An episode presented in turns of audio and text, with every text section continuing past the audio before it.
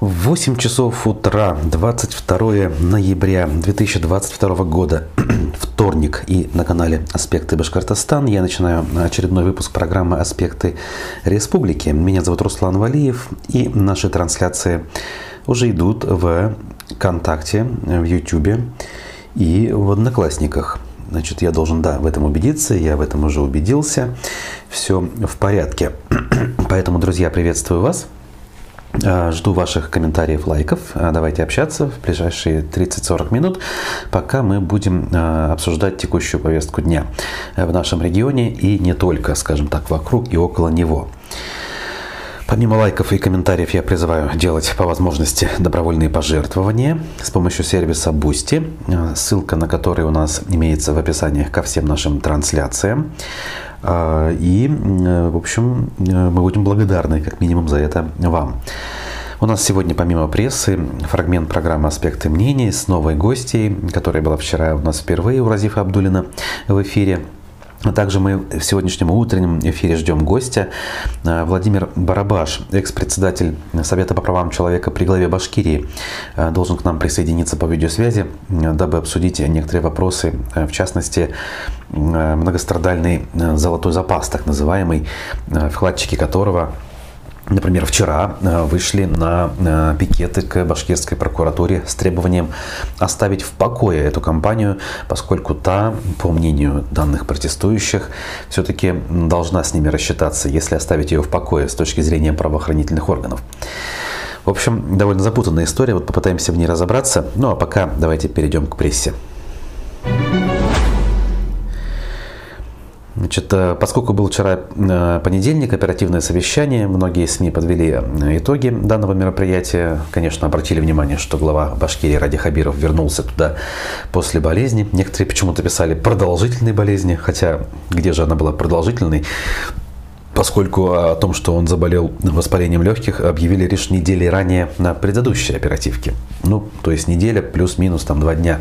Все это дело продолжалось. Но все хорошо, что хорошо кончается. Вот, возьму я э, обзор на этой оперативке из э, точнее в интерпретации издания «Правда ПФО».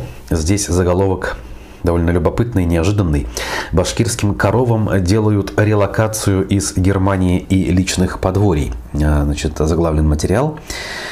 И здесь в основу взято, скажем так, обсуждение сельского хозяйства при рекордном урожае зерновых э, в 5 миллионов тонн и в общем росте агропромышленного сектора в Башкирии на 18% по итогам 10 месяцев 2022 года, сектор животноводства показал рост всего в 0,4%.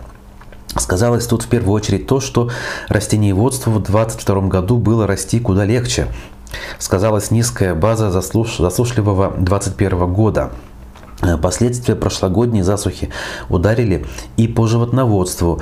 Первые пять месяцев 2022 года в Башкортостане и вовсе фиксировался спад э, и по мясу, и по молоку. Сложнее всего ситуация традиционно обстоит с крупным рогатым скотом. Его поголовье в республике продолжает снижаться на 1,8%. Вот оказывается, какие у нас тут стат данные. В 37 районах сохраняется сложная ситуация с сокращением поголовья скота, особенно остро в Нуримановском районе, где оно составило более 2000 голов. Э, и тремя районами допущено сокращение более чем на тысячу голов, сказал министр сельского хозяйства Ильшат Фазарахманов, как раз таки выступая на эту тему на этой самой оперативке. Изменения в агропроме республики весьма важны для всей России, ибо по продукции животноводства Башкортостан занимает пятое место по всей стране. Фазрахманов отметил, что начиная с июня животноводы начали переламывать неблагоприятную тенденцию. И дела более-менее в гору пошли. Далее, а, значит, эм, сегодня поголовье скота в хозяйствах а, населения сокращается – населения именно, и сокращается на фермах старше 50 лет, где созданы невыносимые условия для людей. Там, где реализовано индустриальное производство мяса, и заработная плата на порядок выше, а условия работы комфортнее, там все нормально, отмечает Фазрахманов. По подсчетам вице-премьера, за первые месяцы 2022 года индекс инвестиций в животноводство республики составил аж 179 с лишним процентов. Вот так вот. А, значит, Тут по поводу э, открытий комплексов разного характера, значит, анонсы прозвучали. Э, значит, и вот еще одну цитату э, любопытную Прочитаю. Еще пять лет назад было сложно представить, что у нас в Башкортостане будут работать такие мощные современные молочные комплексы, сказал Фазрахманов, с большим поголовьем коров, самыми современными технологиями ухода за животными. А, значит, э, соответственно, Ради Хабиров на это все значит, благодарил и принял приглашение посетить, видимо, подобные э, места.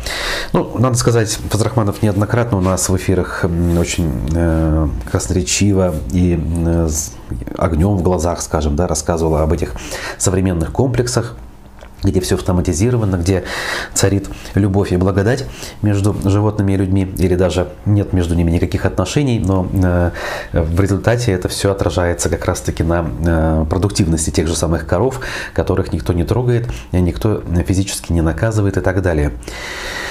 Каждый раз хочется э, верить всему этому, потому что очень уж все это э, вдохновляет, но к сожалению, это не все, что в нашей жизни происходит. Да? То есть гораздо больше у нас сторон э, в мире окружающем, который нас окружает, но не все в этом мире в порядке, соответственно. Так, Вадиму и Руслану привет. Кто нам пишет тут сообщение? А я двигаюсь дальше по материалам нашей прессы. В Башкирии жалуются, что мобилизованным приходится покупать даже воду. Продолжаются соответствующие эпизоды. На очередной обратила внимание издание УФА-1. Значит, по словам родственников, внимание обращают только на батальоны Шеймуратова и Доставалова. То есть такие ключевые, скажем, батальоны, сформированные э, большей частью из добровольцев и которые анонсировались еще до начала мобилизации. Значит, по мнению издания УФА-1, жители массово пишут местному правительству жалобы а, в соцсетях по поводу мобилизованных. Якобы мужчин на СВО чиновники не обеспечивают всем необходимым, а родственникам приходится выкрик, выкраивать деньги в семейном бюджете, чтобы отправить мобилизованному а, на воду и экипировку. Парням семьи отправляют деньги, это уже цитата, чтобы они выживали, чтобы покупали питьевую воду, ибо местную нельзя пить. И нельзя, и не всегда э, есть возможность обналичить деньги. Другие регионы выплачивали материальную помощь, а Башкирия ни копейки своим не дает. Так еще жены сами отправляют деньги, возмущается женщина по имени Алина. И далее, и далее, и далее. Тут целый ряд возмущений. Я, а я в очередной раз, уже, наверное, э, в десятый скажу, не по тому поводу, дорогие друзья, возмущаетесь. Возмущаться надо немножко по другому поводу, по принципиальному, скажем так, вопросу. По поводу того, а что вы там делаете в принципе. Э, и вообще, что там происходит, и э, что там страна делает в принципе. И вот уже, пытаясь отвечать на этот вопрос, можно будет получить ответы и на оставшиеся, соответственно. А вот эти вот э, попытки потребовать скажем так, комфортных условий в стране, где все шиворот на выворот, это, как говорится, бесперспективное занятие. Подробности можно на УФИ-1 почитать. Здесь все очень э, ярко в этом смысле, с иллюстрациями и э, очень содержательно. Так, Двигаемся дальше. А, значит, еще один момент, озвученный на оперативке. Как раз он уже касается как раз мобилизованных семей. По словам министра финансов Лиры Ихтисамовой, в Башкирии 847 847 э, членов семей участников СВО подали заявление о мерах поддержки. Значит, Около 30 мер господдержки предусмотрены распоряжением главы Башкирии, который он озвучил еще 11 октября. Ихтисамова сообщила вот это вот число, 847 человек подали заявление. Из них пока 479 лишь были удовлетворены. Она также рассказала, что 40 что 145 человек стали бесплатно получать социальные услуги. Из них 128 – это люди преклонного возраста, остальные – инвалиды. 316 гражданам, членам семей участников СВО, оказана психологическая помощь, также она отметила. Более тысячи человек получили различную помощь в виде продуктов и одежды. Хабиров обратился к руководителям муниципалитетов, уже не в первый раз, кстати, с просьбой по-особенному относиться к задаче по поддержке семей участников СВО. Если вы не будете выполнять эту работу с сердцем и душой, вы эту работу не выполните, сказал он. Надо к ней относиться как первостепенной. Вот знаете, не могу здесь не согласиться, да. Наверное, такую работу можно лишь э, сердцем и душой, веря в, в происходящее, выполнять. Но что-то закрадывается у меня сомнение, что абсолютно все руководители муниципалитетов э, абсолютно согласны с тем, что происходит, и верят в то, что происходит. Если все искренне в это верят, ну, тогда, конечно, это печальнее с точки зрения дальних э, перспектив.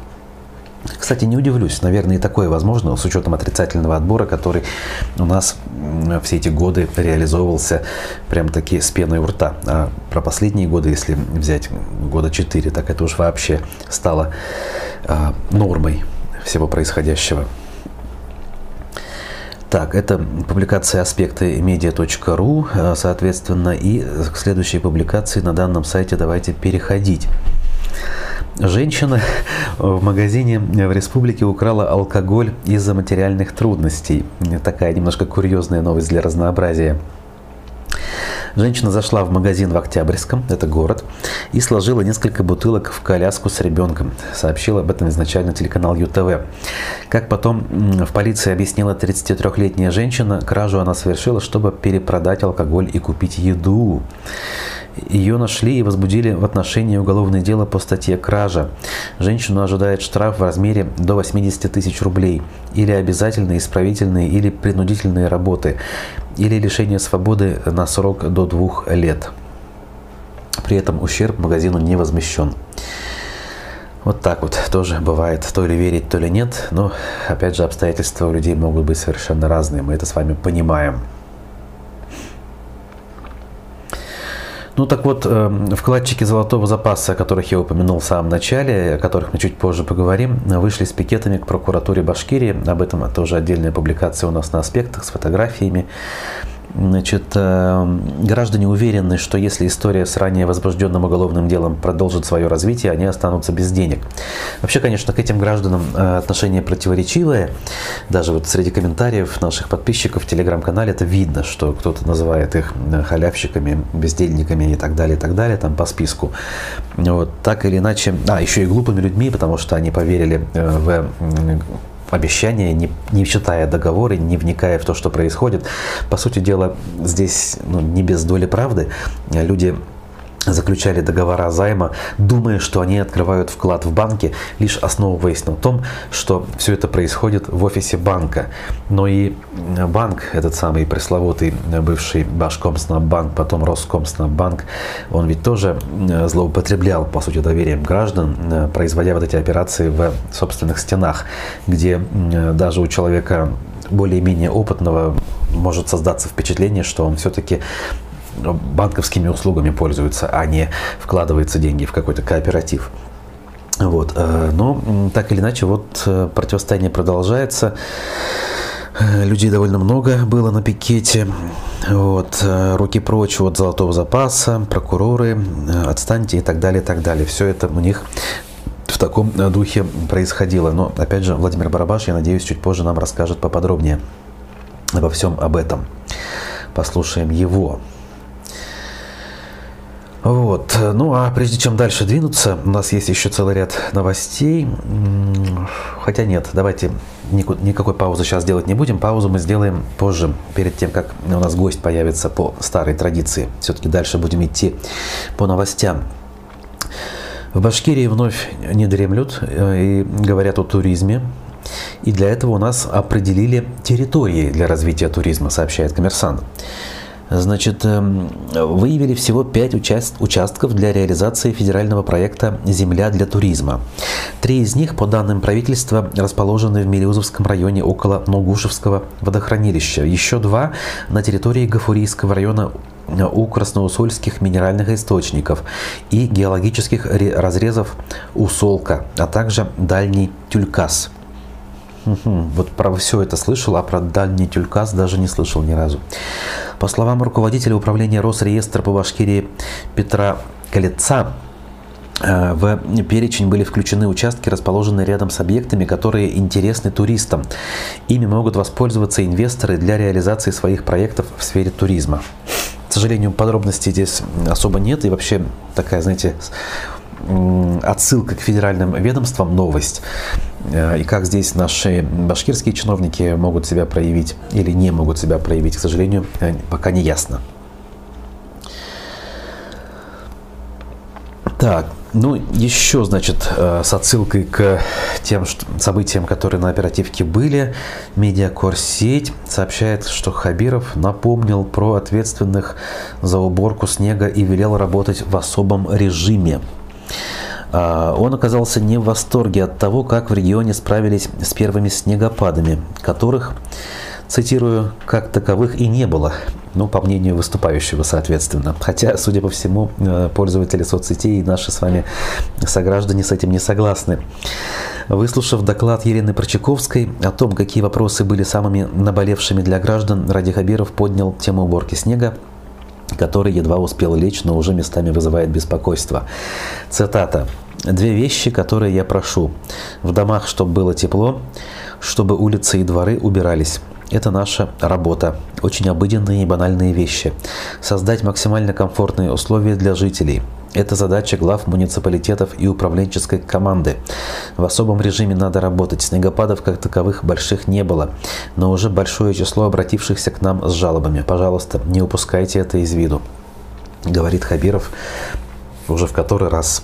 Вот прям послушаешь, кажется, верь, кажется, что искренне э, хочется верить, что э, на самом деле как бы он эм, мечтает эту проблему решить, но только Давайте вспомним, у нас какой год на дворе, 22-й. Э, он пришел к нам 18-м осенью, и тогда об этом тоже было много сказано. В предыдущие два года деньги выделялись, кстати говоря, на покупку малогабаритной коммунальной техники для той же Уфы. Э, она даже появилась, я даже ее сам собственными глазами видел, несколько единиц. Но почему-то комплекс эта проблема до сих пор не решилась. Вообще решаема ли она у нас? Вопрос остается риторическим, на мой взгляд. Так, а, Значит, э, э, ну, кому что, вот, но пруфы обратили внимание, что на оперативке глава Башкирии снова издавал странные звуки из-под стола. Вот кому что, я уж просто вот обратил внимание на эту статью, хотя звуки, если честно, даже если э, попадали на слух, но, но я не придавал этому значения. Значит, зрители, цитирую пруфы, наблюдавшие за трансляцией оперативки, вновь обратили внимание на загадочные стуки, раздающиеся, как можно предположить, из-под стола главы республики. А, но на то, что источник звука глава республики указывает тот факт, что стук пропадает во время докладов министров. Также звук отсутствовал на прошлой оперативке, которую Ради Хабиров пропустил из-за болезни.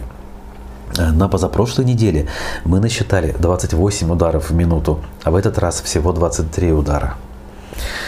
Напомним, что на необычный звук зрители обратили внимание во время трансляции оперативного совещания 7 ноября – Тогда мы предположили, что, возможно, глава республики нервничает из-за скорой отставки, которая, по информации наших источников, вот-вот настигнет его. Ну, ребята, ну вам не стыдно, а? ну вот она уже по вашим источникам достигает Радия Хабирова ну, год как минимум. Ну уж 7 месяцев э, с апреля это уж точно но все никак не настигнет. Но уже надо же, наверное, иногда признавать, что мы ошиблись, там, я не знаю, источники наши информацию не ту озвучили.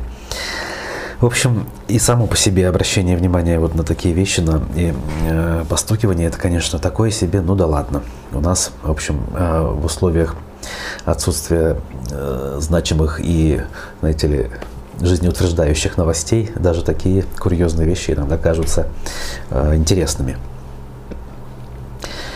Министр культуры э, наша замечательная, я думаю, вы понимаете, в каком контексте я это произношу, Амина Шафикова получила медаль сразу после поддержки запрета спектакля. Я больше скажу, наверное, не просто как э, тут написали поддержка запрета, да, скорее всего она явилась как минимум исполнителем данного запрета, которая и, значит, собственноручно раздавала э, приказы на этот счет, наверняка, учитывая интервью Айдара Ахмадиева, которое он взял сотрудниками театра, у меня нет поводов сомневаться в том, что именно она явилась главным звеном этой цепи. Так вот, на вчерашней же оперативке ей вручили медаль за труды в культуре и искусстве. Вот так вот. Видите, как все быстро происходит. Это награда признания заслуг 15 тысяч работников культуры нашей республики, признание высоких результатов команды Министерства республики, которые были бы невозможны без вашей поддержки, Ради Фаритович и коллег из правительства. Будем трудиться дальше, сказала в благодарность Амина Ивниева Шафикова. Ну что ж, этих людей, конечно, и рассудит уж только история. Больше э, на что-либо надеяться тут не приходится.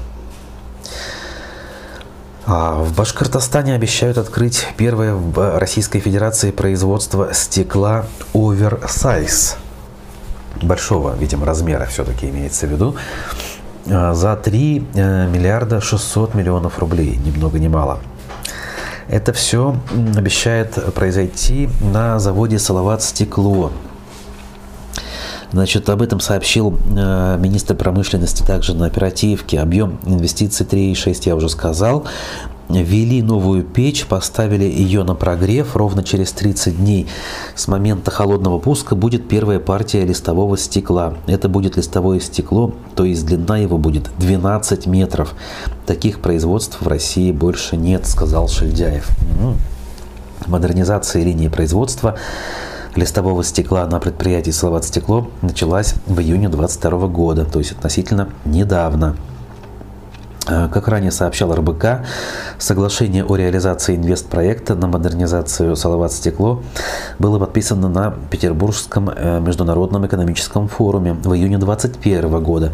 Смотрите, вот некоторые проекты имеют возможность продолжиться, э, несмотря на все сложности. Ну что ж, это все-таки чья-то заслуга, наверное, уж может быть не обязательно чиновников, но как минимум тех людей, кто принимают решения и занимаются менеджментом на конкретном предприятии предприятии.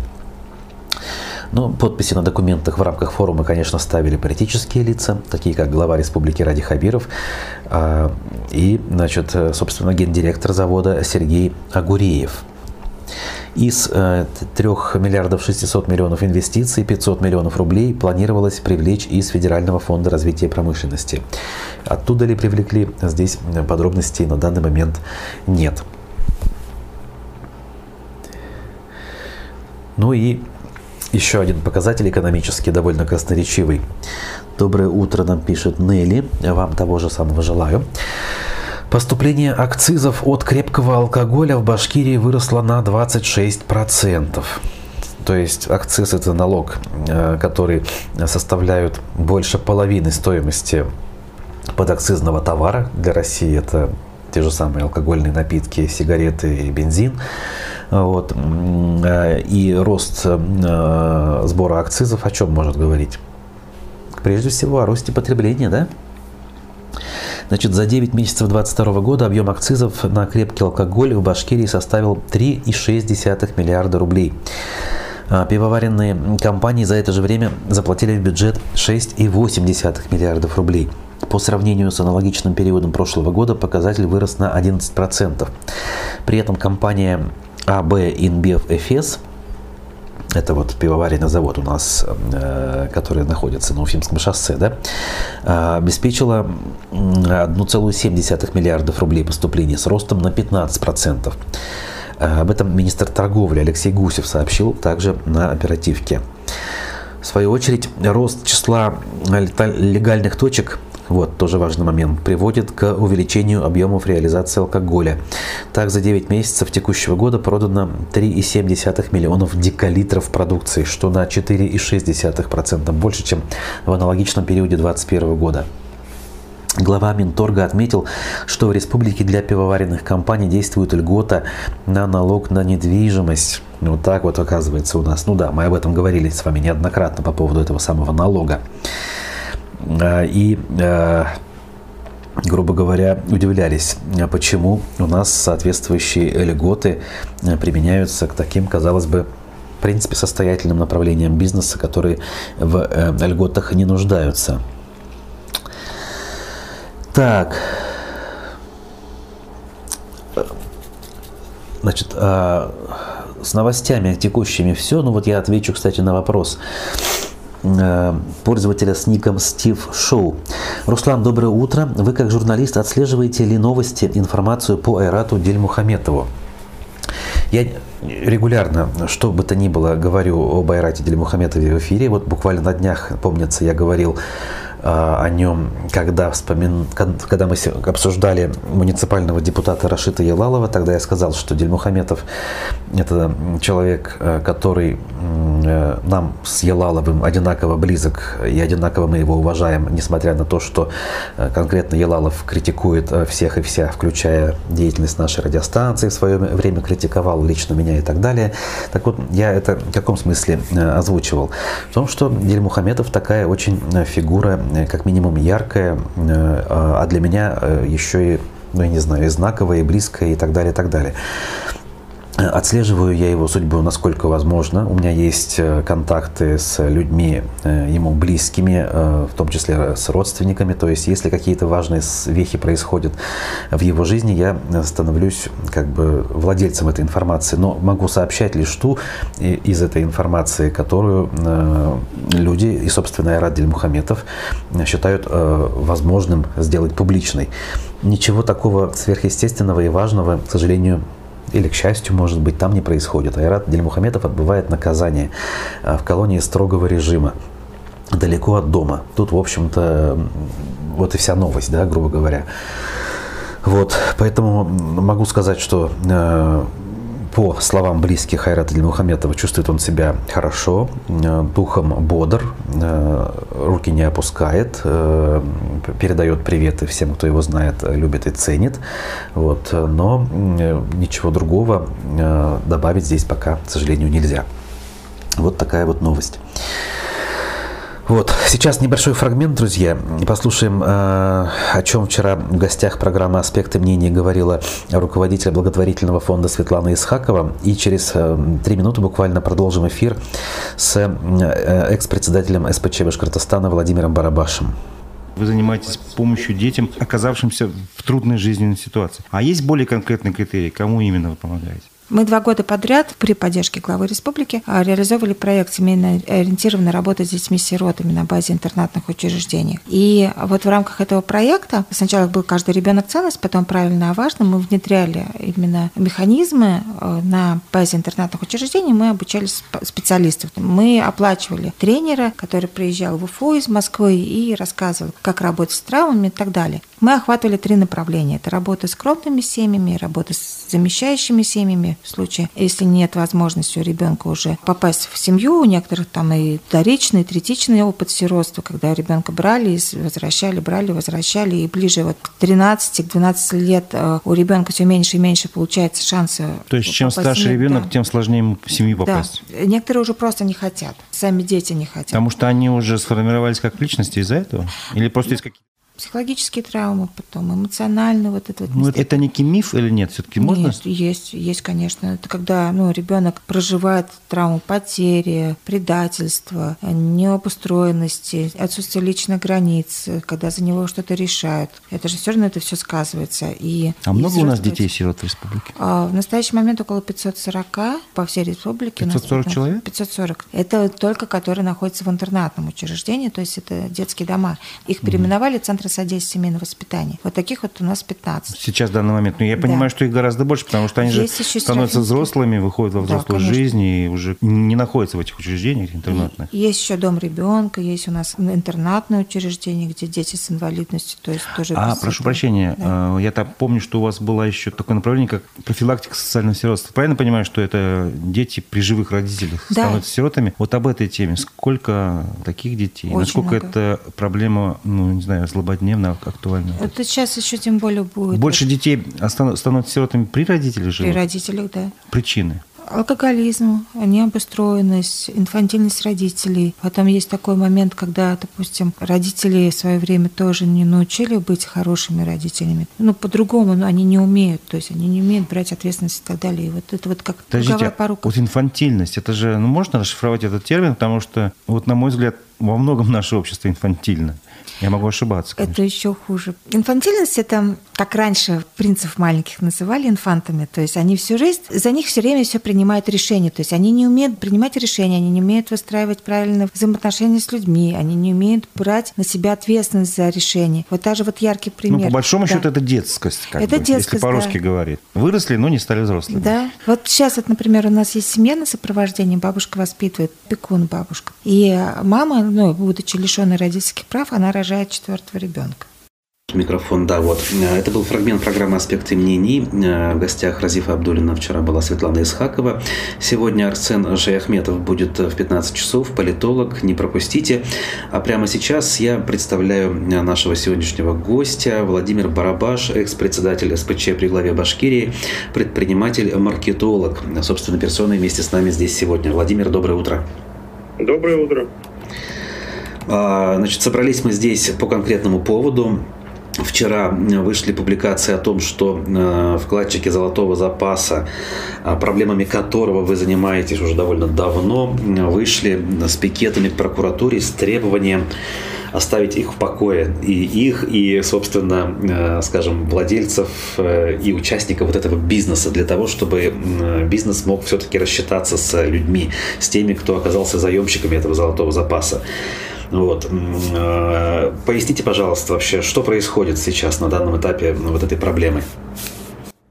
Ну, на данном этапе уже два года идет э, конкурсные процедуры. То есть компании, которые брали деньги взаймы у людей, э, через краудфандинговую платформу «Золотой запас», э, они находятся в состоянии банкротства. Это банкротство через э, своих представителей контролируют э, сами вкладчики, ну, взаимодавцы. Так. Э, соответственно, там есть активы, которые предусмотрены, ну, реализация которых должна привести к, к выплатам всем взаимодавцам.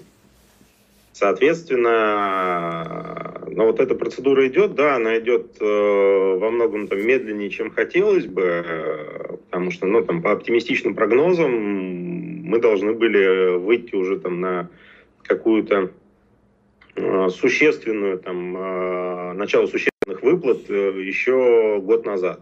Ага. То есть я, я это и на собраниях говорил, этот, но возник ряд как бы, сложностей. Но просто на понимание, такого э, прецедента нет в России. Ну вот я не знаю ни одного прецедента, где бы подобным путем как-то быстро что-то было сделано. То есть обычная практика какая? То есть заводится уголовное дело, да, да, да. кого-нибудь сажают, а, как правило, активов не находят никаких, и на этом все заканчивается. То есть всем пожимают руки, говорят, все, мы вас защитили. Ну да. А, собственно говоря, вот это является основой выступлений вот сейчас людей, потому что у них перед глазами пример социнвест вклада, где там 2 миллиарда собранных денег, где несколько тысяч пострадавших, и где в ходе э, там, Э, процедуры именно уголовного дела найдено, если мне память не изменяет, 56 миллионов. Ну, то есть явно сумма несоразмерная ущербу и какого, какого-то, как бы, какой-то компенсации люди не получат. То же самое, там, примеры, вот я на плакатах видел, там, пример Древпрома, например, ну, то же самое. То есть человек уже вышел даже, который отсидел за все это но никто ничего не вернул себе.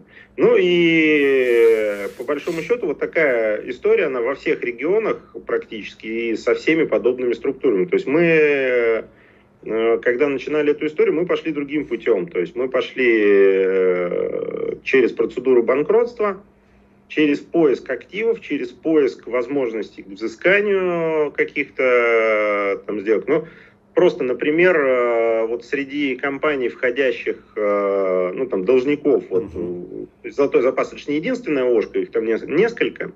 То есть Золотой запас это как бы общее название краудфандинговой платформы. Вот, например, там Центр комплексных решений, у них сейчас остаточная задолженность перед взаимодавцами. То есть вот, изначально было привлечено там 800 миллионов, 812 в настоящий момент остаток задолженности 266 миллионов, которые осталось отдать людям. но при этом в ходе банкротства были выявлены права требования к другим компаниям на 300 миллионов. Угу. То есть это даже не считая долей, вот, про которые мы говорим, долей там, земельных участках, долей в там, гостинице, там, в, в там, других объектах недвижимости. То есть это просто права требования по контрактам на 300 миллионов. Соответственно, и это не единственное, то есть там в Тихой Гавани там в той же там, тоже есть. А, активы как бы найдены. То есть когда работает юрист, задача которого найти активы, потому что ну, он в этом в том числе и материально заинтересован, э, то активы находятся лучше, но вот, к сожалению, не так быстро это удалось перевести. То есть основным все-таки активом для погашения мы видим вот как раз эти земельные участки, которые находятся в районе поселка Русский Юрмаш. А, там возникла определенная сложность. Ну, просто это огромный участок, э, вернее так, огромная территория, на которой расположено много участков, которые, чтобы сделать правильно, нужно то есть, там, внести изменения в генеральный план там, населенного пункта, э, там, предусмотреть там, соцобязательства. Вот это стало как бы там камнем преткновения, потому что администрация района э, тоже сказала, что ну, мы очень как бы сочувствуем взаимодавцам золотого запаса, но давайте как бы не будем, э, решая одну проблему, создавать новую. То есть и настоятельно попросила компанию, которая является вот сейчас вот инвестором проекта, э, внести там, в проектную документацию, предусмотреть размещение объектов там, социальной инфраструктуры, там, школы, садики, поликлиники, все как бы требования, касающиеся сетей – чтобы не получилось так, что создали там просто в чистом поле, настроили там э, каких-то объектов, э, с взаимодавцами рассчитались, а жители, и которые заселились в эти дома, и которые жили раньше в районе Русского Ирмаша, получили новую проблему, потому что и, и сейчас там не сладко, то есть да. там есть проблемы и с э, школой, и с садиками, и там, ну, коммуникаций тоже там современных нет. Поэтому вот это сейчас э, вызвало вот такую, ну, задержку как бы на проработку, потому что ну, это не делается щелчком пальцев, что а давайте мы вот сейчас, ну, окей, хотите нарисуем водопровод, нарисуем водопровод. Его же надо проработать, его же надо понять, откуда вести. Это надо согласовать с э, там, ресурсоснабжающими организациями. То есть вот э, в течение вот этого года была проработка с ресурсниками, э, то есть по там, сетям водоснабжения, по канализации, по электричеству, по газу, то есть как это все, откуда тянуть, как подводить, где эти коридоры будут проходить. Потому что тут же еще накладывается на то, что М5 в этом месте реконструируется, соответственно, тоже там свои это выносы, переносы э, там, сетей идут. А, там в, э, в эту же территорию приходит восточный выезд, который сейчас строится, вот новый наш красивый.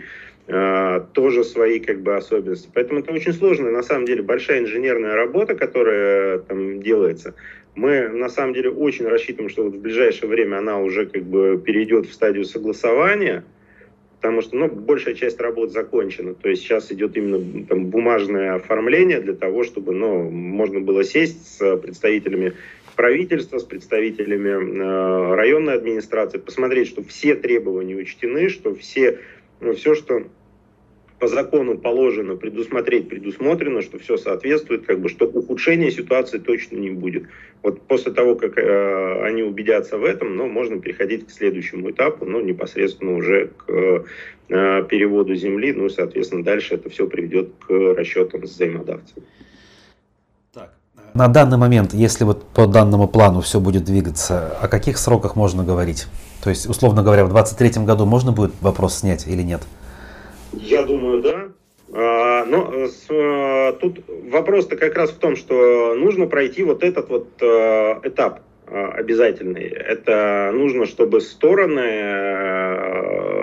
убедились, что то, что спроектировал застройщик, соответствует как бы их ожиданиям. Так. Что это не ухудшит ситуацию. Как только как бы там компания-инвестор подтверждает, что все как бы так оно и есть, а компания готова к этому идти, то есть она ну, вкладывает, она не отказывается от этого проекта, она продолжает работу в этом направлении, А, соответственно, как только это снимается, все, дальше нет каких-то препятствий, то есть все, дальше начинается просто работа. Э, оформили землю, там, начали рассчитываться. Более того, я могу сказать, что по там, некоторым, вот по компании Форум, например, уже идут расчеты. То есть она так получилось, что она успела войти в процедуру банкротства раньше, чем э, пандемия случилась. Угу. И по всем остальным компаниям сроки отскочили на время локдауна, то есть там почти полгода суды не работали, и это сдвинуло все процедуры. А форум, наоборот, как бы у него законом отведенные сроки закончились. И вот для того, чтобы эта компания, ну, взаимодавцы этой компании не остались ни с чем, мы сели, договорились с компанией-инвестором вот этого проекта, заключили мировое соглашение, в рамках которого вот уже с весны идет ежемесячное погашение. То есть они, не дожидаясь перевода земли, уже вот, ну, там, где действительно безвыходная ситуация случилась, они пошли на то, чтобы начать э, выплачивать. Да, может быть, не самые пока большие суммы, но тем не менее это э, регулярные выплаты, которые идут так, а вот как быть с позиции все-таки взаимодавцев, которые э, пытаются оказывать давление на ту же прокуратуру? Насколько силовики в данном процессе э, мешают, во-первых, во-вторых, насколько возможно на них повлиять в этом смысле, чтобы они не мешали, если они мешают? Ну, на самом деле у нас очень такое своеобразное э, в этом плане ну, некорректно будет говорить своеобразное правосудие, но э, очень своеобразно иногда принимаются решения э, в нашем государстве. Э, закон допускает определенные вилки, определенные люфты по принятию тех или иных решений. И решения, которые вызывают общественный резонанс, когда люди там массово начинают в какую-то сторону двигаться, но, как правило, государство может посмотреть на мнение людей и принять его не, то, не просто принять к сведению, но и сделать таким образом. С другой стороны, какого-то формального обязательства у прокуратуры или у каких-либо э, силовых там, структур э, слушать э, пикетирующих нет. То есть увидели, зафиксировали, ваше мнение принято к сведению. Все. То есть э, здесь очень будет много зависеть от позиции руководства и нашей, наших силовых структур республиканских, и, наверное, даже федеральных. Ага. Понял. Ну, вроде относительно ясно. А, тогда... А, я просто добавлю, да? чего боятся больше всего люди. Как бы. Люди боятся того, что в ходе уголовного дела, просто уже было, когда начиналось это как бы уголовное дело, там были изъятия серверов, например, ага. изъятие документации. А это парализует работу сразу же. Это даже вот на тот момент, когда изъяли, изъяли там сервера и документы, на тот момент еще выплаты шли. То есть тогда еще у компании были деньги, они еще что-то платили. И все остановилось, потому что реестра нет. Ага. То есть изъяли все вплоть до реестра. И люди вот этого боятся, что если сейчас в рамках уголовного дела начнутся следственные действия, это все парализует работу настолько, что ну, выплат э, и сейчас уже никаких не будет, и в будущем это не даст никакой возможности дойти там, до земли, до, там, до продажи земли, до еще чего-нибудь. Вот, вот это как бы это страх, и на примере того, как это происходит, ну, на примере других уголовных дел, ну, я их страх понимаю. Ну да, здесь абсолютно логично это выглядит, конечно. Спасибо, Владимир, мы поняли. Э, экс-председатель СПЧ, предприниматель Владимир Барабаш э, ответил на вопросы по поводу ситуации с золотым запасом. Э, будем надеяться, что ситуация разрешится. И даже не до конца 2023 года, а в обозримом будущем, скажем, в течение полугода, например, да? Есть шансы. Дай бог. Спасибо еще раз. Спасибо. Так, а, что ж, а, друзья, мы закончили наш разговор с Владимиром э, Барабашем и будем заканчивать нашу программу в том числе. Это что у нас происходит с картинкой? Ну, я думаю, да, Ничего страшного, в общем-то, нет. Э, в любом случае, программа подходит к концу. Я напомню, что впереди у нас еще э, аспекты мнений. Сегодня Арсен Шаяхметов в 15 часов. А зовут меня э, Руслан Валиев. Услышимся, увидимся в эфирах в обозримом будущем. Следите за анонсами, берегите себя и близких. Пока.